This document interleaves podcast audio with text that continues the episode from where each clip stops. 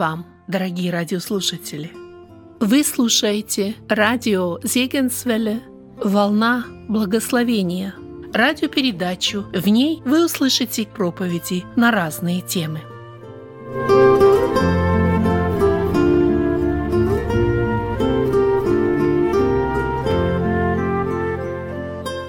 мы возвращаемся к нашей обычной теме. Кто еще помнит нашу тему, братья и сестры? Нагорная проповедь, да, Иисуса Христа. Она довольно обширная, поэтому там много есть истин для наших размышлений и рассуждений, но самое главное, чтобы мы могли воспринять это слово и применить его в жизни. И сегодня я попрошу всех нас открыть наши Библии на шестой главе Евангелия от Матфея. Мы будем читать с 5 по 8 стихи этого Евангелия. Мы будем продолжать читать шестую главу. Если помните, то в первых нескольких стихах Христос затронул тему пожертвований и тему милостыни, тему вообще добрых дел, того мотива, который должен быть в нашем сердце тогда, когда мы это совершаем. Еще одно доброе и необходимое дело христианской жизни – это молитва. И здесь, в этих стихах, и вообще в последующих стихах шестой главы, Христос много внимания уделит молитве. И поэтому мы тоже будем об этом говорить тогда, когда мы будем рассматривать эти стихи. Итак, с пятого стиха мы читаем. «И когда молишься, не будь как лицемеры, которые любят в синагогах и на углах улиц, останавливаясь молиться, чтобы показаться перед людьми. Истинно говорю вам, что они уже получают награду свою. Ты же, когда молишься, войди в комнату твою и затвори дверь твою, помолись Отцу твоему, который в тайне, и Отец твой, видящий тайное, воздаст тебе явно». А молясь, не говорите лишнего, как язычники, ибо они думают, что в многословии своем будут услышаны. Не уподобляйтесь им, ибо знает Отец ваш, в чем вы имеете нужду, прежде вашего прошения у Него». В церкви, в которой я воспитывался и приобрел основные свои знания и навыки христианина, одно из имен, которое я слышал, это было имя Георга Мюллера. Возможно, многие из вас тоже слышали это имя или читали его биографию. Это человек, который жил в Великобритании, хотя имел немецкое происхождение. Он получил библейское образование, но вместо того, чтобы заняться проповеднической или пасторской деятельностью, которая могла принести ему некоторый доход, он решил поступить по-другому. Господь обратил его внимание, что вокруг него было множество сирот, людей, которые не имели отца и матери, детей, которым так необходима была поддержка, опора и элементарное человеческое тепло. Но у него в кармане было всего два пенни – это всего два цента по-нашему, это не больше и не меньше. А вокруг было очень много этих детей, и он старался всем им помочь. Единственное средство, о котором он знал, что оно работает и что оно предназначено Господом, это молитва.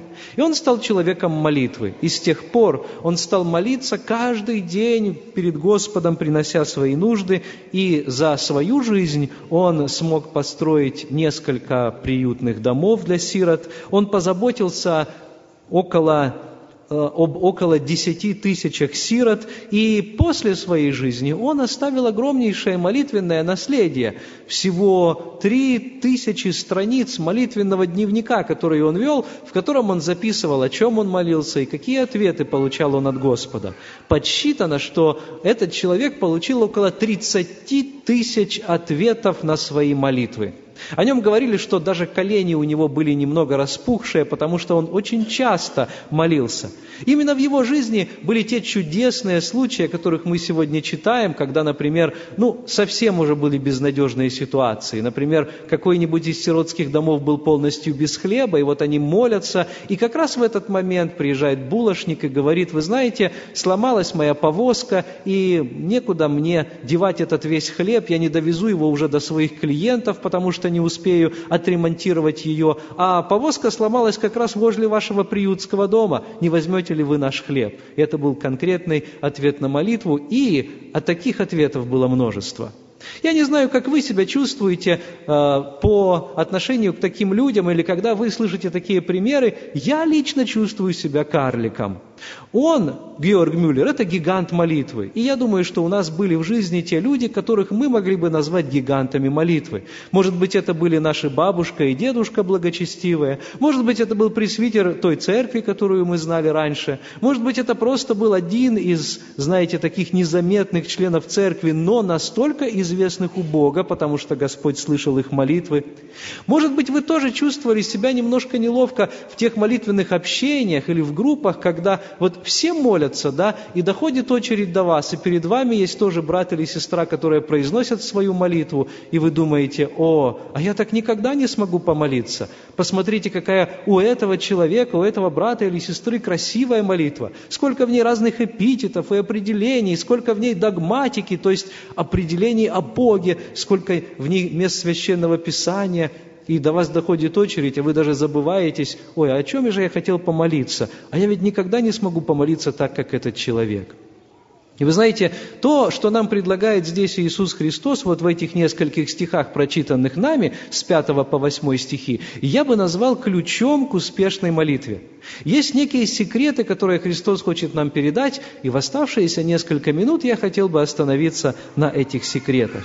Как сделать так, чтобы молитва не была для нас устрашающей, чтобы она не обескураживала нас? Молитва – это прежде всего наше личное общение с Господом, и Господь жаждет, чтобы мы приходили к Нему и общались с Ним. И вот здесь Господь желает, чтобы мы оставили наш страх, оставили наши предрассудки и попросту приходили к Нему, приходили к Нему, потому что Он наш любящий Отец. Первое, на что я хотел бы обратить наше внимание, это то, что большинство наших молитв, по словам Иисуса Христа в этом отрывке, должно совершаться в тайне, должно совершаться за закрытой дверью. И смотрите, как он говорит здесь в пятом и шестом стихе. «И когда молишься, не будь как лицемеры, которые любят в синагогах, и на углах улиц останавливаясь молиться, чтобы показаться перед людьми. Истинно говорю вам, что они уже получают награду свою. Ты же, когда молишься, войди в комнату твою и затвори дверь твою, помолись Отцу твоему, который в тайне, и Отец твой, видящий тайное, воздаст тебе явно». Наверное, всем приходилось видеть мусульман, которые молятся тогда, когда приходит час молитвы. Их день разбит так, что есть пять мест в дне, пять отметин времени, когда нужно обязательно склонить свои колени и помолиться. Это интересное зрелище, особенно тогда, когда человек где-нибудь работает, и вот он останавливается и прямо-таки бросает свое дело, открывает свой молитвенный коврик, и если он благочестивый мусульманин, становится на этот коврик и начинает молиться. Вы знаете, что-то подобное было у иудеев того времени, к которым обращался Иисус Христос. Каждый благочестивый иудей должен был, по крайней мере, один раз утром и один раз вечером произнести специальную молитву. Эта молитва называлась «Шма» по ее первому слову. «Шма» значит «слушай». «Слушай, Израиль, Господь Бог твой, Господь един есть». Эта молитва находится в книге Второзакония.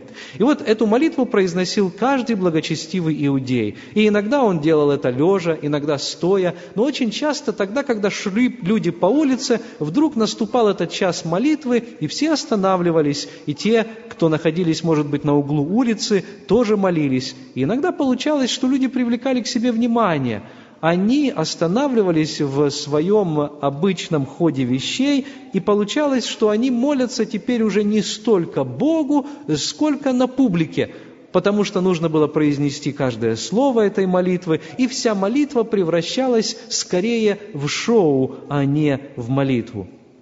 Друзья мои, дело вовсе не в том, что Иисус Христос здесь говорит, что мы не должны публично молиться. Я бы даже сказал, что у нас мало публичных молитв. Дело здесь в том, что публичная молитва может быть успешной только тогда, вот в смысле Иисуса Христа, Публичная молитва может быть успешной только тогда, когда мы совершаем молитву личную, когда у нас есть достаточно времени, которое мы посвящаем Богу. Я называю это правилом айсберга. Наверное, вы знаете, что только одну десятую часть видно с корабля, если вы подъезжаете к айсбергу. И корабли, которые подъезжают к айсбергу, должны быть очень осторожны, потому что около девяти десятых части айсберга скрыто под водой. И это значит, что в любой момент такой корабль может иметь пробоину. Огромная часть айсберга попросту не видна. В нашей жизни, говорит Иисус Христос, должны быть определенные секреты. У нас должна быть тайная жизнь. Не тайная греховная жизнь, как у некоторых, а именно тайная молитвенная жизнь. И ее можно сравнить вот с этим айсбергом. Наша духовная сила, наша сила проповеди, наша сила свидетельства – это всего лишь то, что видят люди. И это примерно одна десятая часть всего того, что в действительности происходит в нашей духовной жизни. А вот эта секретная, тайная жизнь – это та жизнь, которая происходит за закрытой дверью комнаты. Христос говорит, там, в единении с Отцом, в личной молитве приноси свои чаяния, приноси то, что на сердце у тебя Богу. И там Господь будет говорить с тобой, Он будет обращаться к тебе, Он будет открываться тебе, Он будет ковать твой характер. И поэтому, друзья мои, мы очень часто не имеем этой самой силы к служению, исполнения Духом Святым. Мы не имеем настоящей победы в христианской жизни, потому что вот эта настоящая тайная жизнь, тайная молитвенная комната зачастую у христиан современности хромает – вы знаете, удивительное дело, тогда у людей этих тайных комнат практически не было. Если посмотреть на времена Иисуса Христа, у людей не было этих комнат внутренних, которые можно было бы затворить. Единственное место, в которых человек мог помолиться, это было разве что кладовая. И там на колени даже не станешь, там скорее будешь стоять стоя, а, окруженный всеми вот этими а, сосудами, которые, если ты повернешься неправильно, то можешь столкнуть с полки и разбить. И тем не менее, сегодня у нас есть эти дома, у нас есть эти отдельные комнаты, но мы так мало используем возможности, которые Господь дарует нам для того, чтобы Бог мог нас услышать. Я слышал историю о Сюзанне Весли. У этой женщины было 19 детей, она была очень благочестивой матерью. Вы, наверное, знаете такие имена, как Чарльз Весли или Джон Весли. Эти люди, которые стали провозвестниками христианской истины, одни из ее 19 детей. Так вот, эти Дети, ну представьте себе, маленький дом, и там 19 детей, как найти личное время для общения с Господом? Они знали, когда не нужно тревожить свою маму. Оказывается, посреди комнаты она садилась в кресло-качалку и набрасывала на себя передник. Это было знаком, что ее не стоит тревожить. На лицо свое она набрасывала передник, и тогда только таким образом она могла достичь хоть какой-то степени единения с Богом и уединенности от всех остальных. Тогда дети знали, что нужно вести себя очень тихо, потому что мама разговаривает с Богом. У нее не было этой отдельной комнаты в, э, в, в буквальном смысле этого слова, но она, тем не менее, использовала все возможности, которые были у нее для того, чтобы уединяться с Богом. Мы знаем, что Иисус Христос, несмотря на то, что Он говорил о себе «Я и Отец одно», у Него всегда была связь с Небесным Отцом, никогда не пренебрегал возможностью общаться с Ним наедине. Мы знаем, что тогда, когда Ему приходилось принимать самые трудные решения, например, об избрании 12 учеников, Он особое время посвящал в молитве Богу, Почему для нас это важно? Во-первых, друзья мои, мы можем быть самими собой тогда, когда мы общаемся с Богом наедине. Здесь мы боимся иногда открыть свои уста в молитве, потому что мы думаем, как нас воспримут другие, а как нас услышит тот брат или сестра. Но тогда, когда мы наедине с Богом, мы можем говорить так или поступать так, как действительно есть на нашем сердце. Мы можем не волноваться о людях, мы можем не переживать и не страшиться того, что мы скажем что-то не так, что мы запнемся, что мы произнесем не те слова в молитве, что так часто бывает в публичной молитве. Мы можем выразить даже те чувства, которых мы стесняемся и которых опасаемся рассказать публично – вот там вот, в этой молитвенной комнате мы должны понимать, мы находимся и Бог. Ты и Бог, и больше никого нет, и Он хочет иметь общение именно с тобой. Друзья мои, тогда, когда мы здесь, вот в публичной молитве, а, хотя Христос тоже неоднократно молился публично, но я хочу отметить, публичная молитва имеет свой ритм, свое построение, а вот в личной молитве мы можем как бы устанавливать свои правила – Нет каких-то правил, о которых говорит нам Священное Писание. Вот молись только стоя или молись только на коленях. Молись только 30 минут или молись только 3 часа в день. Друзья мои, здесь наше общение с Богом. Никто нас не принуждает и не ставит каких-то рамок, но наша потребность общения с Богом будет определять и наше время, и наше место, и продолжительность, и содержание нашей личной молитвы, тогда, когда мы будем молиться за закрытой дверью. Мы можем молиться с открытыми глазами, мы можем воздевать руки к небу, мы можем молиться с закрытыми глазами, мы можем бить себя в грудь, мы можем простереть себя перед лицом Божьим. Самое главное, что делаем мы, это перед Богом, а не перед людьми. Христос указывает здесь на важность нашего мотива в молитве. Я помню одного маленького мальчика, бабушка и дедушка решили научить молиться. И вот они долго его учили, как нужно молиться, а потом говорят, ну вот, теперь твоя очередь, ты сам сегодня будешь молиться. И вы знаете, он начал молиться, и они не услышали ни единого слова его молитвы, только потом на его лице появилась такая расплывчатая улыбка, и он сказал «Аминь». Он был рад, что он закончил свою молитву. И вдруг эта улыбка исчезла, потому что бабушка его прервала и сказала, ты знаешь, я не слышала ни одного слова твоей молитвы, повтори-ка еще разок. Но бабушка, сказал этот мальчик, я ведь обращался не к тебе, я беседовал с Богом.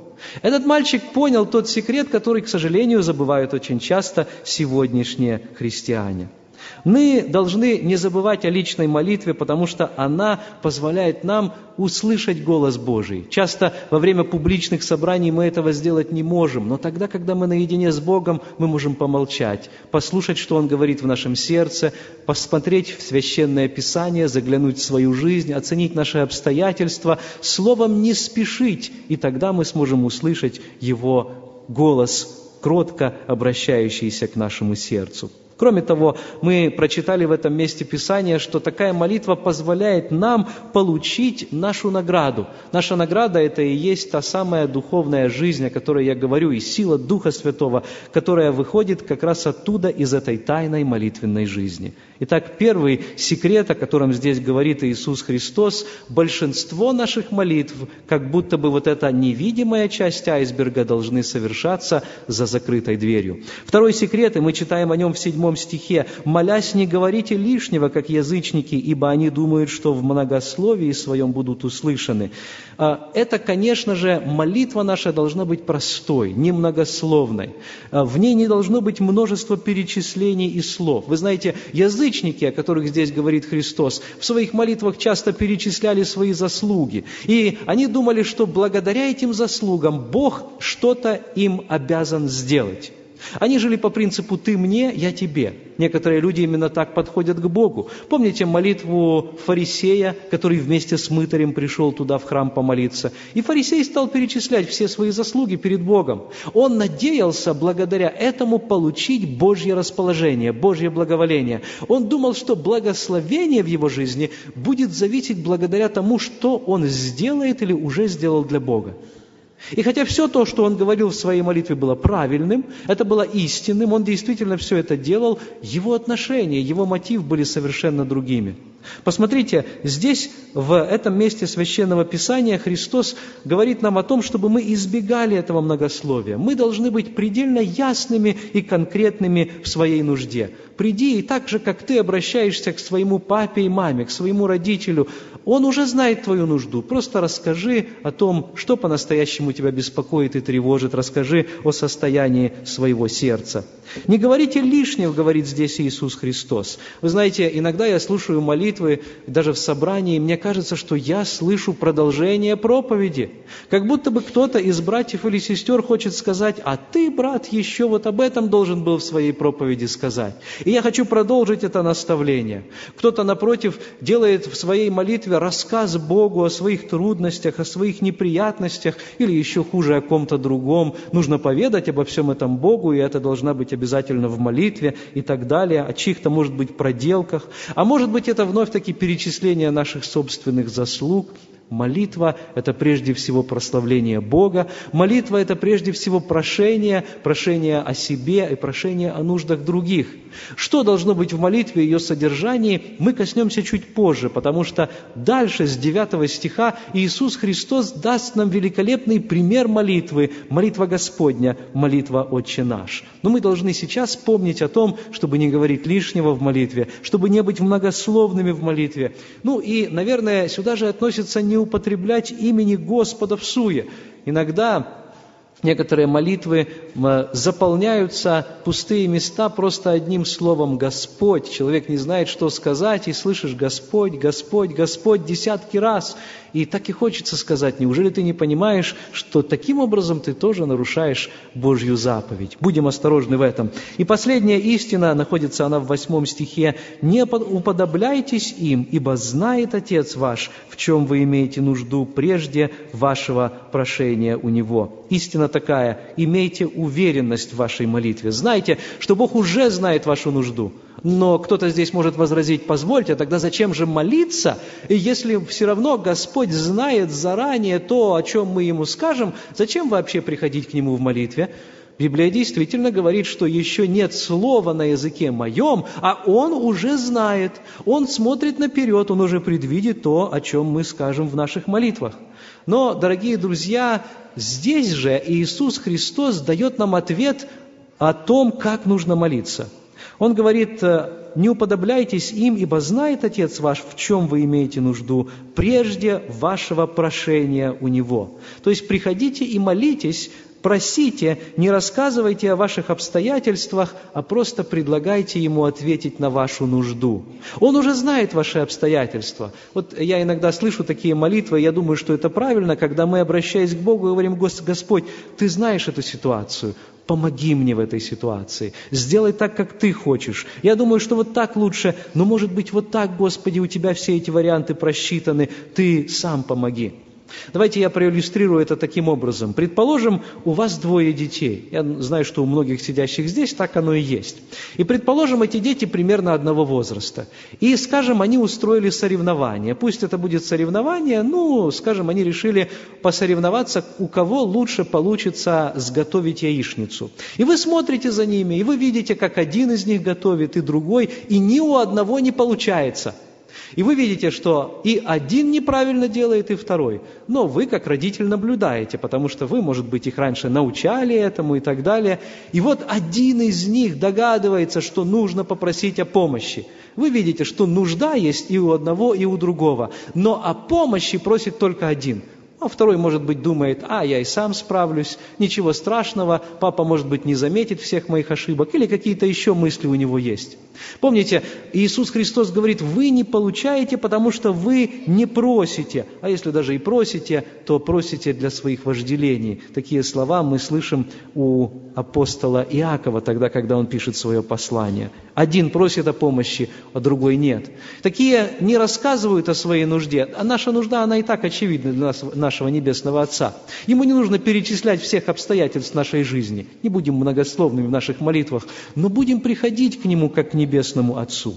Какова сегодня, дорогой друг, твоя молитвенная жизнь? Есть ли у тебя эта тайная жизнь не в плохом смысле слова, не какие-то грехи, которые совершаются по ночам или чтобы никто не видел, а тайная духовная жизнь, благодаря которой ты растешь духовно, получаешь ответы на молитвы, благодаря которой ты действительно преображаешься в образы Иисуса Христа. Отец Небесный желает с тобой общаться, и пусть сегодняшняя проповедь будет этому напоминанием. Приходи почаще туда, в это молитвенное место, в твою молитвенную комнату, затворяй за собой дверь и получай ответы от Него. Пусть Бог тебя в этом благословит. Аминь. Помолимся. Вы слушали Вадима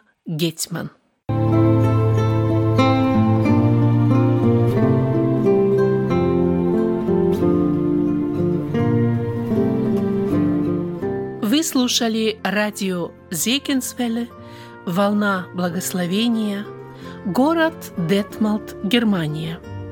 Дорогие радиослушатели, мы желаем вам Божьих благословений.